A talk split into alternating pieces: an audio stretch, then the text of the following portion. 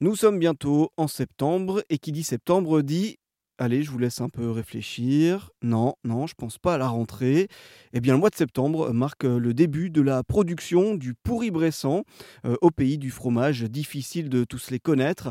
Euh, le pourri-bressant est, est assez confidentiel et peu connu. Euh, C'est normal, il ne reste qu'un seul fabricant de pourri-bressant en France. Il s'agit de Justine et Vincent Thévenet, deux fromagers installés à Cormeaux, dans l'Ain. Le pourri était fabriqué traditionnellement dans les fermes de ce département ainsi que dans celui de Saône-et-Loire un fromage lié au terroir euh, de la Bresse, plus connu pour ses poulets, le poulet de Bresse.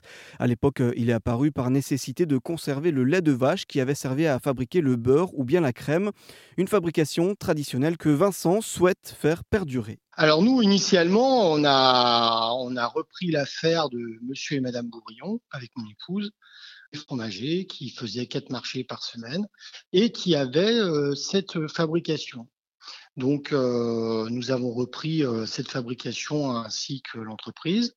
Et il s'est avéré que, en se prenant en jeu, on s'est rendu compte que euh, nous allions être, et nous sommes maintenant les derniers à fabriquer ce fromage. Et euh, disons que tout reporte un petit peu sur nos épaules. Si, si, si nous devions euh, arrêter, abandonner cette fabrication, c'est une fabrication qui partirait dans les oubliettes et qui disparaîtrait un petit peu du, du patrimoine gastronomique local, même si ce n'est pas un fleuron de, de, de, la région, mais euh, cela nous tient à cœur. Il faut garder cette mémoire. euh, c'est la même chose que pour un, bel édifice euh, d'architecture qui date de 500-600 ans.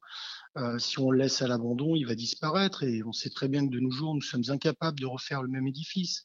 Bah là, c'est pareil. Si, si nous nous abandonnons, si on perd ce savoir-faire, si un jour nous n'arrivons pas à transmettre ce savoir-faire, euh, il sera perdu à jamais. Même s'il y a des écrits, euh, un savoir-faire se transmet, euh, le geste, la parole, en plus des écrits. Justement, là, on s'approche du mois de septembre et c'est à ce moment-là que, que la production du pourri-bressant commence, c'est ça? Voilà, tout à fait. C'est un fromage qui se consomme essentiellement l'hiver lorsqu'il fait froid. Euh, le soir, après une, une petite soupe, euh, on fait des tartines de fromage fort, quelques châtaignes grillées.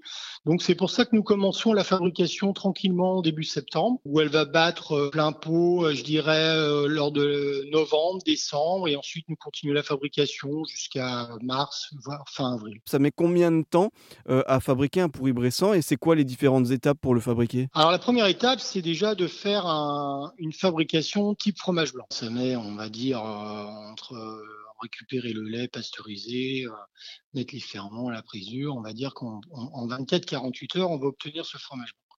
Ensuite, on va, on va égoutter ce fromage blanc. On va le presser pour arriver à l'extrait sec que l'on veut. Là également, ça va jongler entre 24 et 48 heures.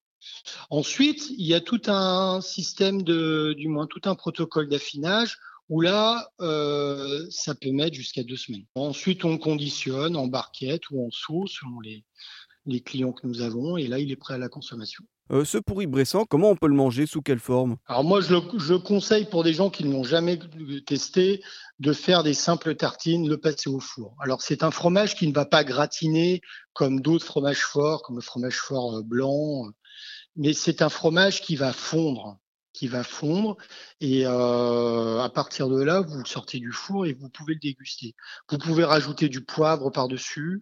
Les initiés rajoutent également du piment de Bresse. Pour les plus gourmands, il peut aussi être servi fondu sur des pommes de terre.